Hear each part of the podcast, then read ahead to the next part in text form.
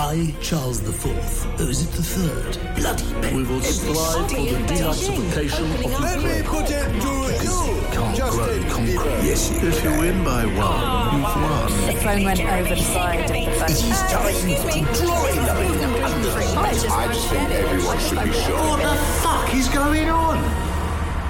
Part of the Acast Creator Network and also available on Patreon. Hello, I'm Mark Steel. Welcome to the 50th episode of my podcast, where unbelievably I still find myself having to ask the question, even more now, what the fuck is going on? She's only been Prime Minister for a few days and already she's giving away £45 billion in tax cuts to the wealthy and removing the cap on bankers' bonuses. At last, we have a leader with the common sense to look around this country and say, do you know who desperately needs a helping hand? The rich, that's who. For example, food banks have increased by 80% in the last 5 years, and now we know the reason. The rich don't have enough for a decent meal, so they're forced to beg. Poor Rishi Sunak and his wife, they have to pop down every Monday to the food bank, the co-op own brand cornflakes and a tin of spaghetti hoops. The volunteers at one food bank in Chelsea have to fight back the tears as every week they say, you don't need to feel embarrassed about having to come here, Mr. Abramovich. But I feel such shame to come for tinned custard and other item, but all cupboard in yacht is empty. Don't worry, Petal. Here are some custard creams as a treat. But people such as nurses, they've taken all the money. All of it. Travelling from wall to wall in their speedboats, the spoilt brats. For too long, we've put up with the disgrace of the disabled, depending on benefits of £90 a week. Now we can put that right by taking some of that off them and giving it to the Board of British Gas. Maybe we should take their wheelchair away as well, so the chief executive can roll around the boardroom during meetings to stop himself falling asleep. And this is only the start. Give it another month and Kwasi Kwarteng will announce there will also be a special tax relief for anyone earning over £1 million a year who uses a poor person as a garden implement. For example, by whittling their toes into a point and using them as a fork. Furthermore, we will introduce a new tax nomination scheme whereby CEOs of major companies can nominate a bus driver from Preston to pay their tax for them. And Alf Nebworth will be on the telly going, I've got to pay Bernie Ecclestone's tax. I mean, it don't seem fair. I only earn £400 a week for driving the number 19 to Deepdale. But this has all come at the perfect time, as millions of people are desperately worried about how they can pay their heating bills. And the greatest worry of all when you're freezing is that the CEO of HSBC can only pay himself a £5 million bonus at Christmas. This is the worst effect of cold and poverty.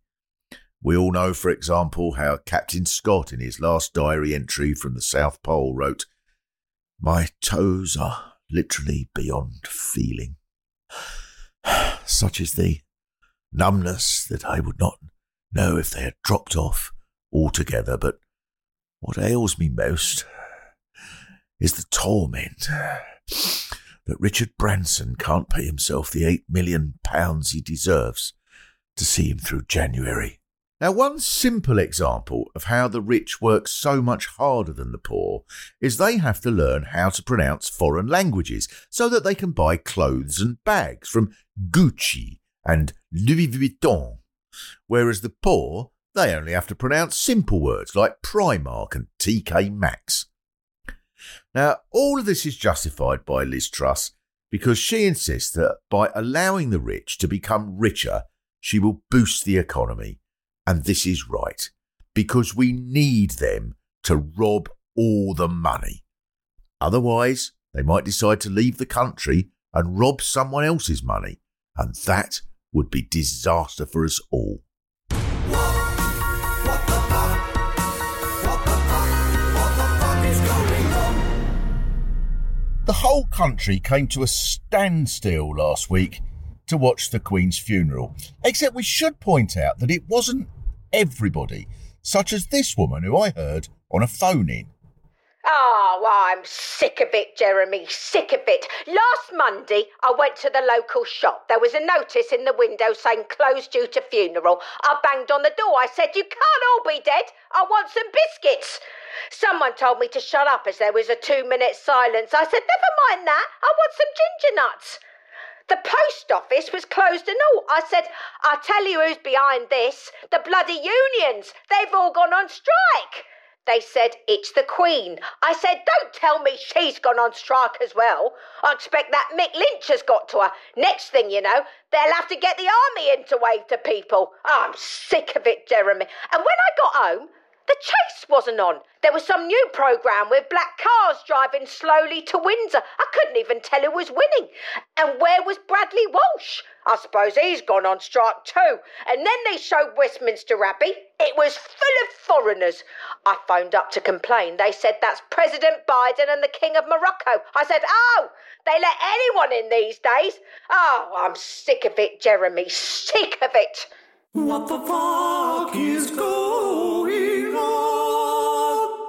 Now, no one who has ever ventured into the labyrinthine world, the mania of trying to find out what the fuck is going on, has ever been able to do it without expert advice from unique places. Nowhere is a place more unique than the world of cricket commentary.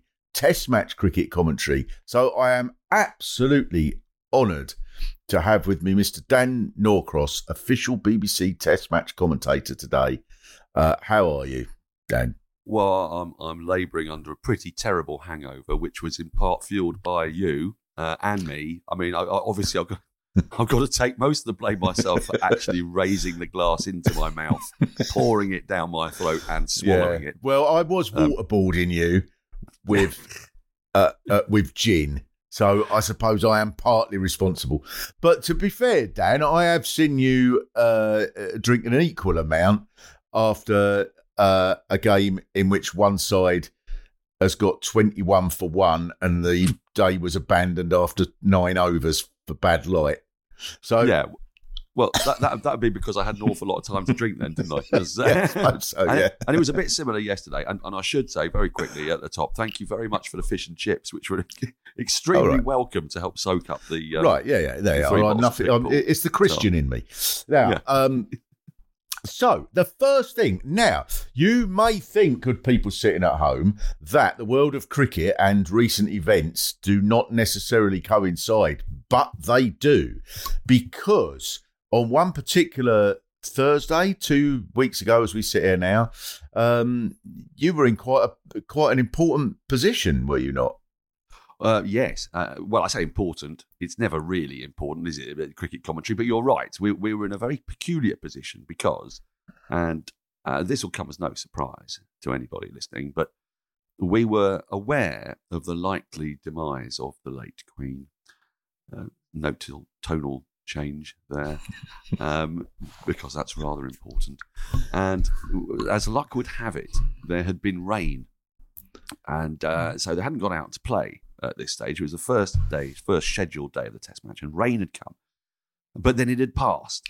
And normally these days, without getting too technical, they can tidy up quite quickly using a broom and a sponge and somebody wandering around, blowing on it, and it's fine.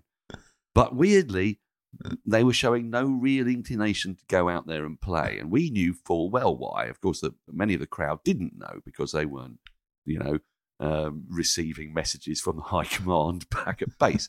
So there was a lot of, get on with it. And we all knew that they weren't really going to be getting on with it, because there is nothing worse at this moment, let us say. Let's picture the scene, Mark. So here's Anderson.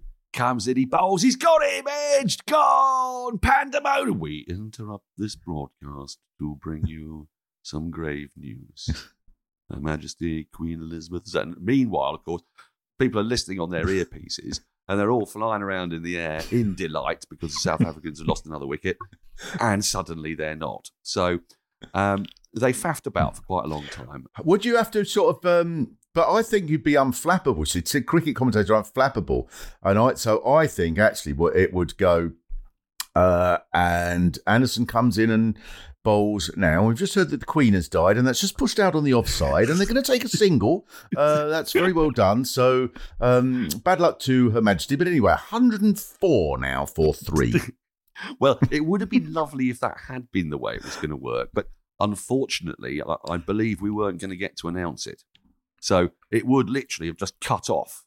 Right. But now, you also, because we were talking quite a lot yesterday about the funeral, and I have to say, Dan, your take on this was I think, unique, and I very much respect you for it, because I thought, right, this is what I thought, generally, I sat there watching it and was sort of in awe at the extraordinary organisation of it. I thought, this is Britain showing itself as a force. We are strong, we are mighty, we are the same as we were. This is what we did in India. We have thousands of people, the choir, the people that march exactly in step, the pallbearers that do it, that little twiddly, compelling thing, the crown on the coffin, the bagpipes. Unbelievable. The age, the abbey, no matter what angle the camera goes at. Extraordinary, just extraordinary sights. And I was watching it with people who are not particularly monarchist, and we were all very much in awe at it. You don't entirely agree. Well, no, I don't. I mean, I feel very ungrateful now after everything you've said there. I really do. But, I mean, look, I'm a veteran of watching people walk slowly. You must remember... For a start, I commentate on cricket, so there is no slower walk in the world than an umpire walking to get a box of balls, thinking about changing it for another ball. That is the slowest walk in the world. But maybe you should have been commentating on that then. And right, they're going to inspect the coffin at 3:15. Yes.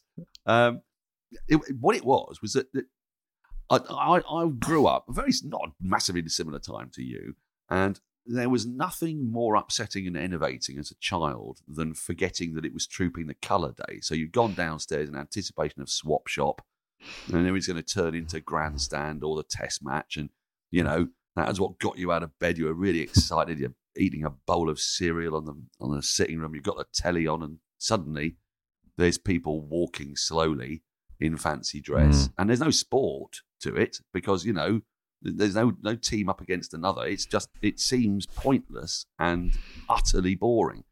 So I've experienced a few of them, and I've got to say that I thought back in the 70s they were a bit neater. They were timed a bit better. Right. I've got to say I thought they were a bit messy during the funeral. There was a moment when look, it's safe to say that Liz Truss does make the gun carriages run on time. But at what cost? Because I felt they were slightly sometimes out of step. When they turned, they didn't turn with that lovely, rigid, angular certainty you get in North Korea. Oh, now, well, do you know what I'm getting? Right, yes, it's North Korea. Now, 2 points there. First of all, it's making me realise that, in fact, the whole thing would have been even better, I think, if the judges from Strictly Come Dancing had been there. What, darling, if they'd sat to stop at one point, darling, you were out of step, your headwear was a mess. I wonder whether the poor Queen isn't turning around in the coffin, and the orb isn't rolling down the mall. Two, boo, boo. Now, there's something else, and increasing. At first, I thought this was a minority viewpoint, but here I will concede I think I'm in a minority. You don't think the Queen was in the box? Correct. And I'll tell you for why. And I don't in any way wish to upset anybody here, but if I was in charge of security, so let's picture the scene. We get them all together, Rear Admiral Tufton Buffton, Lord Stevenson, head of MI6, head of MI5. They're all in the big room, and it's security day, right? we need to plan what we're going to do for the security of the Queen. And so the first question you ask is, so what do you want us to do for security? And it will be protect the body of the late Queen. Okay, what would you like the coffin to do? Well, we'd like the coffin to move very slowly from the north of Britain down to the south of Britain, be seen by literally millions of people, and then over the course of 6 days, be put up in a big drafty hall while 800,000 people that we cannot vet wander into that hall and look around it. And I'd say, well, I think you've already got yourself a bit of a jeopardy here. So can I make a suggestion? You know, what is that? What is that, Tufters? Well, does the body have to be in that coffin? Oh, so what do you mean? Well, can't we just put the body in a different coffin, but parade that coffin for everybody to come and have a look? Because it's not open, is it? Oh, no, it's not open. And it's lead-lined. Ooh, it's lead-lined. So nobody can get into it. No one can get into it. So why on earth would you put a body in that coffin? It is absolutely scandalous dereliction of duty if they did, is my view. I mean, if that's what our security services consider to be a good security plan, to leave the most precious body open to the vicissitudes of a million randos that you haven't vetted, you're not doing the job properly. But what are they going to do, though? What's the worst they could do? It's a lead-line thing. You couldn't... If one person had gone, oh, bollocks, I'm just going to jimmy it open with a screwdriver, I've got one on the end of me little penknife, they wouldn't have been able to do that, would they? And they'd have been shot immediately. Well, what if they came into their, you know, and they were like, I don't know, they had Semtex all over their mouth, you know, like stuffed into the gums, and they just made a dash because they were quite close to the coffin, made a bit of a dash for it and exploded. Then even a lead-lined coffin. All right, I will counter that then by what if someone who, and I quite concede that there are a lot of people who would do this, queued up for 11 hours to see Her Majesty with Semtex over their mouth that somehow hadn't been spotted by another part of the security service that was even more lax. Oh, like Marlon Brando when he was in The Godfather and he put cotton wool in his cheeks. That's simply how he did it. Yeah. Semtex. It wasn't cotton wool. Yep. So, but they do that. And then they make a dive for it. Somehow the sniper misses them. They blow up the coffin with their mouth. I don't quite know where they're getting to go with that. Well, I mean, it's also wrapped around their body as well. And everyone's like, oh, my God, that bloke's gone and kissed the coffin with his Semtexy mouth and blown it up. And not only that, it's empty. Yeah. Well, I mean, yes, at that particular point, the ruse would obviously come unstuck. Yes, I take your point. But better for that, you know, without wishing to get horribly crude here, better that than the late monarch being exploded into tiny pieces all over Westminster Hall. I think, you know, I mean, I'm trying to see it from the point of view of security. Do you think she's been buried somewhere and she'll be like Richard III and in 500 years someone will find her under a NCP car park? Oh, God, no. Thank you. Is there anything we should mention? What's your pod? What, God, you've got loads of podcasts. You're on all sorts of podcasts, aren't you? I am, yeah. Well, okay, very quickly. I'm on something called Zero Ducks Given, which was a bad pun devised by someone that wasn't me, with England cricketer Stephen Finn and Toby Tarrant of XFM. And... I do a podcast on something called 99.94, which is all about cricket, and you can hear me commentating on cricket. Maybe after this podcast, never again. You never know. But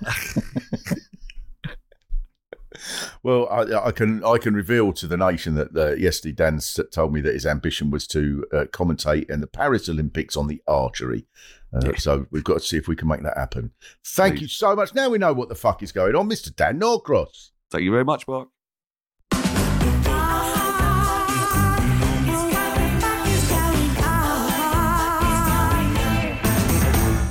This week, Philip Schofield and Holly Willoughby were accused of jumping the queue to see the Queen's coffin.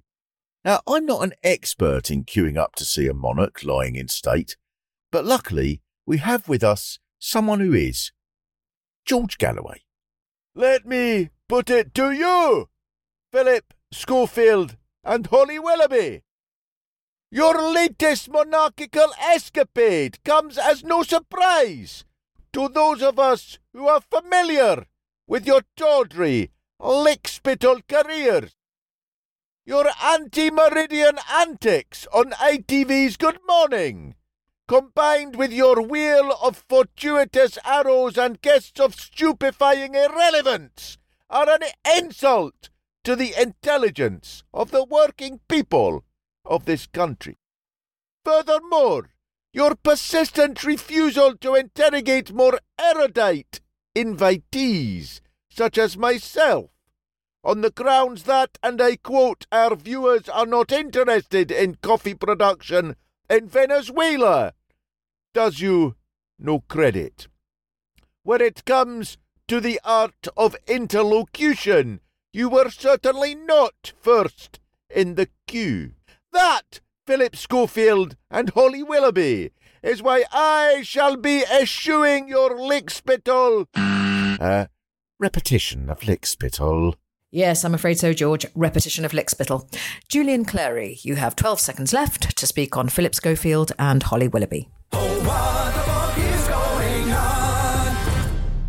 Thank you so much to those of you who are now supporting us on Patreon. It is because of you that we can continue our quest to find out what the fuck is going on. In fact, it is indeed down to you that we've been able to find out as much as we have done so far, and we're well on the way. I think. A bit like, some geologist in the 19th century that hasn't quite worked out the age of the Earth, but he's got a hunch. I think we're at that stage. If you would like to join these wonderful, virtuous, radiant people and get early access to ad-free episodes for as little as £2 a month, just follow the link on our Twitter page or go to www.patreon.com and type in what the F is going on. That's all the bureaucracy. Even I could manage it. Probably not. But if you really want to know what's going on, for just £4 a month, you'll get a longer version of the episode with extended interviews and bonus sketches. And this week, Mike Concrete, who's a master at gently teasing out opinions, is going to be talking to someone from the military, a very, very important interview. And you will get the chance to take part in our Ask Me Anything sessions, details of which are coming up in a few moments. So go to www.patreon.com and type in what the F is going on to join the WTF community, as we are now officially called, registered in the Register of International Communities. So here's a big announcement. We finally have a date for our first Ask Me Anything session. It will be on Monday, the 17th of October. Destined to be one of the great dates in history. If you want to take part, all you have to do is become one of our Patreon supporters for £4 or more a month, and you'll be able to ask me anything. I don't know legally if I'm entitled to answer it honestly and truthfully, as if I'm in court. Maybe I do. Maybe now I've said that, I do actually have to swear on the Torah or something. And ironically, of course, if you ask me how would this Ask Me Anything business work, I really don't know. But luckily, our producer, Mike, is a genius, and he'll work that. All that will be worked out, and then there'll be whoever wants to take part in it, you'll then be in a sort of little digital audience, and you'll be able to ask me all sorts of questions, and it could be about literally anything. Given that the number of things I know about are about 1 in 800,000 of possible subjects, you're going to have to pick something that I might be qualified to answer. I'm not selling this, am I? Like if you come on here and go, Mark, I find that my engine, when it's idling, it's running at about 5% slower than normal, and I wonder if there's anything you can do to try and improve the efficiency. I'll do my best, but I probably will end up resulting in your car catching fire. So obviously not things like that, but anything to do with the podcast or ask them. No, you can ask me anything. That doesn't mean that I'm going to know the answer, but ask me anything. You can do that. And there we are.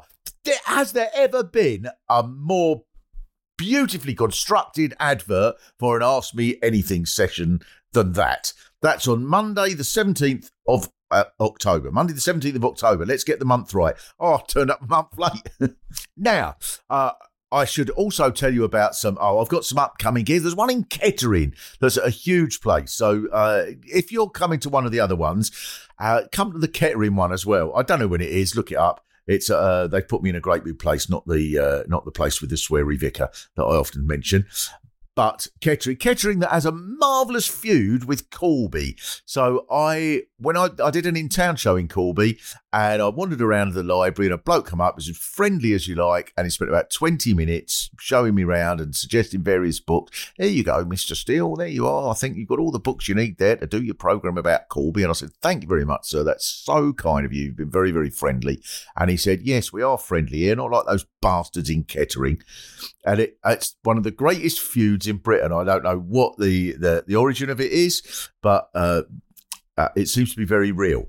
Now, Kettering. Also, the in-town shows are now all, or by Monday night they will all be, all the latest series, Nottingham, Tring, the Isles of Scilly, Salisbury, Paris, and lovely Newport. Will all be up on BBC Sounds on the which you get on the BBC Sounds app. You just click BBC Sounds and up it will pop. So most importantly, people have been getting in touch with us on our Patreon account as well as on Twitter, wanting to know what the fuck is going on with certain things, and I feel the hand of history on my shoulder here as I answer some of these immense constitutional questions. We've put some of these to Nicholas Witchell. He's sort of burying away. Obviously takes these things very, very seriously. Louise Keane on Patreon says, this isn't a question, but I have no doubt you'll all be keen to share your favourite highlights from Her Majesty's funeral the other day, and I thought I would share mine. I think we all have our favourite moments. Many of us will say the bloke with the bit of paper that floated onto the floor, and that was quite early on, wasn't it? And I think quite a lot of us thought, oh, is this going to be chaos? Because anyone, even if you were an ardent royalist, if it had gone horribly wrong, that would have been brilliant, wouldn't it? I don't say that as any great political sort of point, but it would have been absolutely marvellous if something had collapsed and caught fire and someone had done the most enormous fart, Prince Andrew, and then he was heard audibly going, it wasn't fucking me. Yes, bloody was. Admit it, for fuck's sake. You haven't even got the bloody... Now you haven't got the bloody the military insignia, and you're not bloody actually part of the royal family, and you've been decommissioned from lots of your posts. One of the entitlements that you have lost is the right to deny that it was you that farted in Westminster Abbey, you nonce. Don't you fucking call me that. And it all kicked off. Harry punching William. That would have been amazing, wouldn't it? But... yeah, well, we were denied that. Nonetheless, we were entertained by a little bit of paper that I reckon millions of people must have gone, hey, do you reckon that's his shopping list on that, all that? And then it was, brilliant. As the camera went away, someone must have gone, get that fucking paper off the floor. And then the camera went away.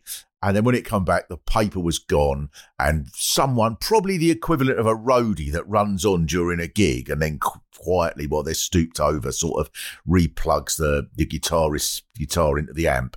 The equivalent of that, someone must have just crawled along the floor, removed a bit of paper, probably gave a glare to whatever clown dropped it, and they carried on in their magical way. Now, Louise Keane, on the other hand, says, I was at my local sports centre and there were very many tellies which were showing the funeral with the sound down. At the sports centre during the funeral? Louise, where was this? What heathen, anti-monarchical, anti-patriotic place, sports centre was this, where they didn't know it was going well? I know she's dead, but there's no need to cancel the badminton. Well, it's Louise says, I was at my local sports centre that was showing the funeral, or at least it made that concession, with the sound down and the normal loud, high-energy music they normally play blaring out. During the funeral, this was going on, with people in the gym and that, as she was actually...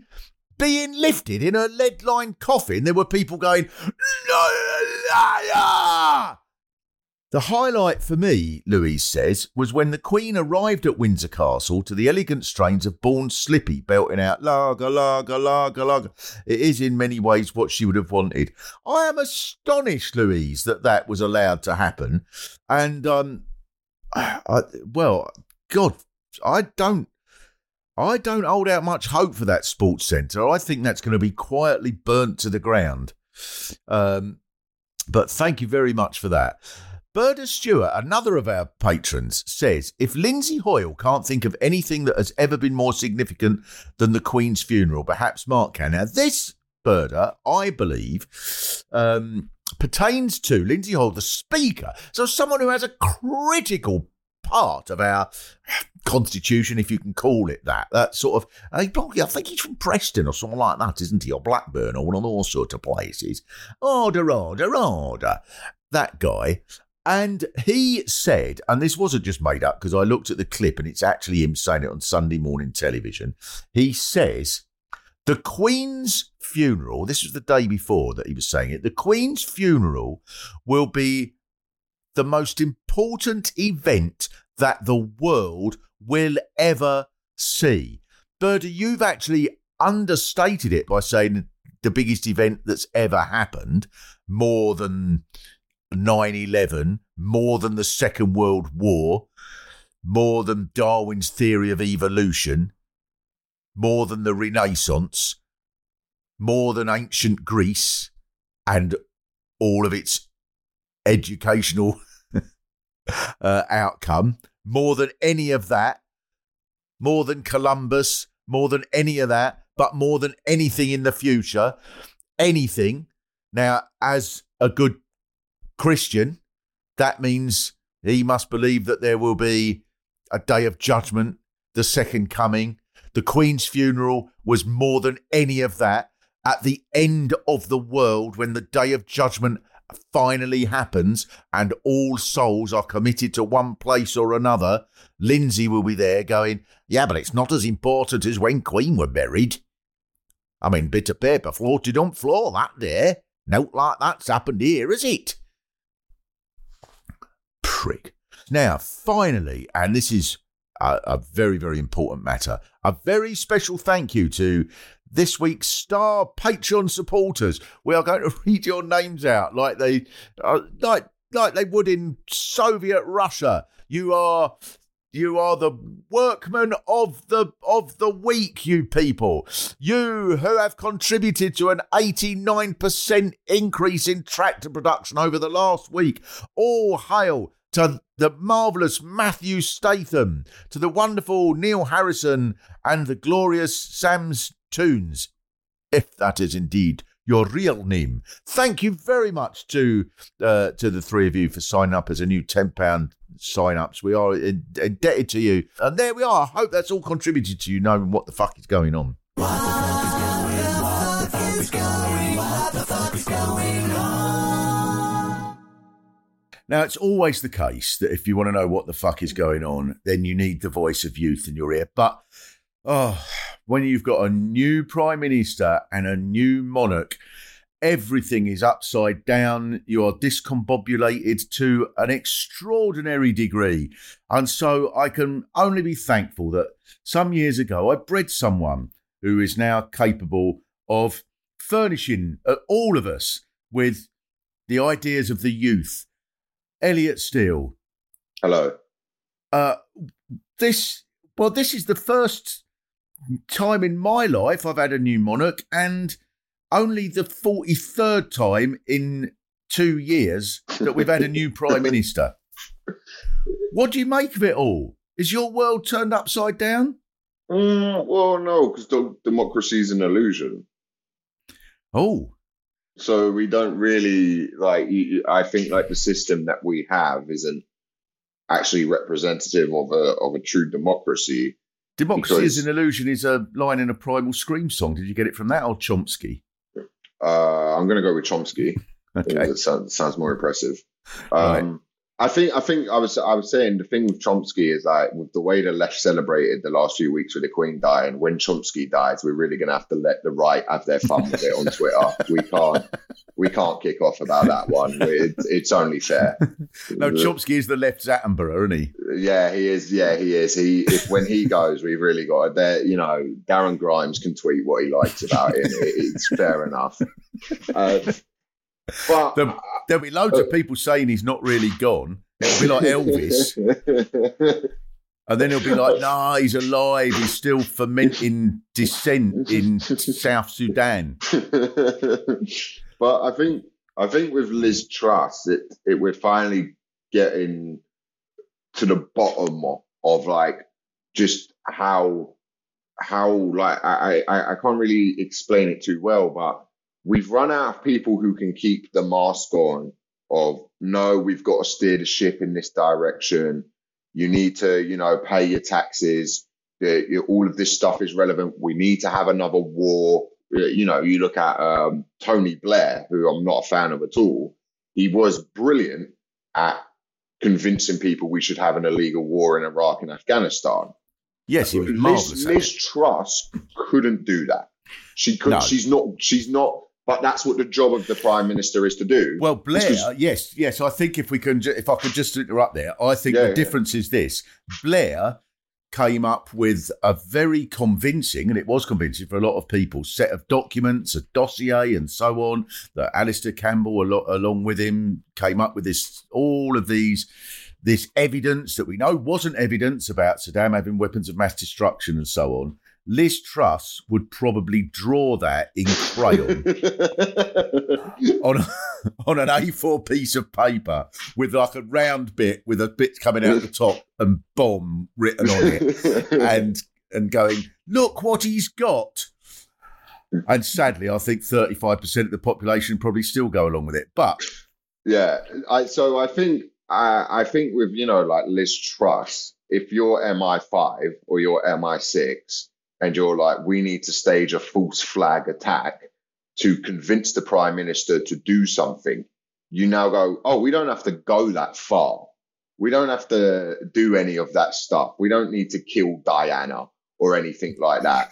We can just go into Liz Truss and just leave a note under the door that says, and act like she found it. And she's like, oh my God, I've come up with this great idea, guys. That's all they have to do now. They don't have to do any of the deep state doesn't have to do anything anymore because they, but right. She's for the record, can I just say that I don't believe that the deep state or any other state killed Diana, but it's fun to believe in it. It's fun. It's magic. It's like Santa Claus. It's just fun to have it there. Do you think that's what it'll be in the future? Do you think when kids get to about 8, their parents will go, "Now, Mummy and Daddy, we know that you've sort of probably been thinking this, but it's time to be honest. Prince Philip didn't murder Diana." Oh, I thought so, Daddy. I know, darling. I think the magic's gone. I know they have to know, but the magic's just gone for me now. It wasn't a Fiat Uno driven by someone paid by the Duke of Edinburgh. I know, but I think with Liz Truss, she's not got the ability, and this is the problem with where the Conservatives have gone wrong. Is like, you know, like people who listen to this podcast, some of your fans always accuse me of being right wing because my entire stance. Yeah, because my whole life isn't just going fuck the Tories while smoking a roll up, which is literally what 90% of people over 40 in the left do, just having a roll up, going, yeah, man, but fuck the Tories, like that. Yeah, that's what they do. They don't. They're just having a rollie and they go, yeah, man, fuck the Tories. No, they might have had a roll-up 25 years ago. They don't have a roll-up now. Fuck the Tories, man, because they just, you know. What sort of a stereotype is that? Do. Come up with a better one than that. That's what they do. They're left wing. They sit there and they're making a roll-up. Are they all from Liverpool as well? No, they're not from Liverpool. They're from literally robbed us fucking blind. That's all I can afford is me fucking baccy, and they want to have that off me, mate. That's what they want to do. Is that what the left are like, is it? No, listen to what I'm saying. It's just there's a branch of the left whose entire ethos is like, well, fuck the right wing. Like, whatever the right wing do, fuck that. And you go, okay, that can't be your stance, because what is your alternative? I lived under a Labour government for the first years of my life. There was an illegal war in Iraq. They deregulated the banking system so much so that anyone was able to get a mortgage because they had 50 pence in their account, right? They were then, the banks were quite happy to do that. That all happened under a Labour government. Now, I'm never going to be able to own a home unless, because of the rising sea levels we're all ignoring, because we allow oil tycoons to send money to the parties, Labour and Conservative, there's going to be so much water damage to a home, I'm finally able to afford it because it's underwater. That's what... So when people are like, the alternative of Labour, it's not an alternative. Then there's no alternative. So I think you've got to look at the wider system we live under, and you go, all right, having what is basically a two-party system in this country, and I think that's going to change massively from the next election, where it's going to fragment and split. The other side isn't an alternative. If your only option is we're not them, that's not an option. That's not enough of an argument. So I agree with you there. I agree with you completely there. I don't feel excited that Liz Truss being in charge and her being stupid and stuff. Yeah, but like, who's going to come in next? Keir Starmer. And what? He's going to have lobbied and had to get a load of money because that's part of the game. And he's going to be in the exact same position, except he's just going to be like, we're not the Conservatives. And then it will be that for 12 years, and then we'll go back to Conservative.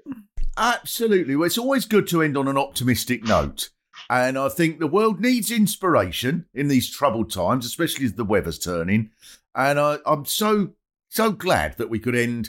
I wonder, really, if only Shakespeare had thought of those words, he might have put that in the voice of Henry the Fifth, but sadly he's stuck with nostrils flaring and once more into the breach. Yeah, it never ended in tragedy with Shakespeare, did it? It was always such a beautiful Hamlet, where everyone, we've all talked this through and it's all worked out. Nobody has to kill themselves. Don't worry. The last 5 hours of theatre is fine. We've resolved it all. Yeah, you make a good point. Thank you, Elliot Steele. Thank you so much for listening to this podcast. If you've liked it, please rate it, and if you can be bothered, write a review. If you can't be bothered, then by law you have to absolutely write a review. If there is anything at all that you think I should be finding out what the fuck is going on with it, please send me a message on Twitter @WTFisgoingonpod, and we will look at every message that is sent. If you'd like to become a WTF supporter and get early access to ad-free extended versions for as little as £2 a month, please visit our Patreon page. What the Fuck Is Going On was hosted by me, Mark Steel, with my guests Dan Norcross and Elliot Steele. Voices by Sarah Alexander. It was written by Mark Steel and Pete Sinclair. Music by Willie Dowling. Produced by Mike Benwell. What the Fuck Is Going On was brought to you by WTF Productions.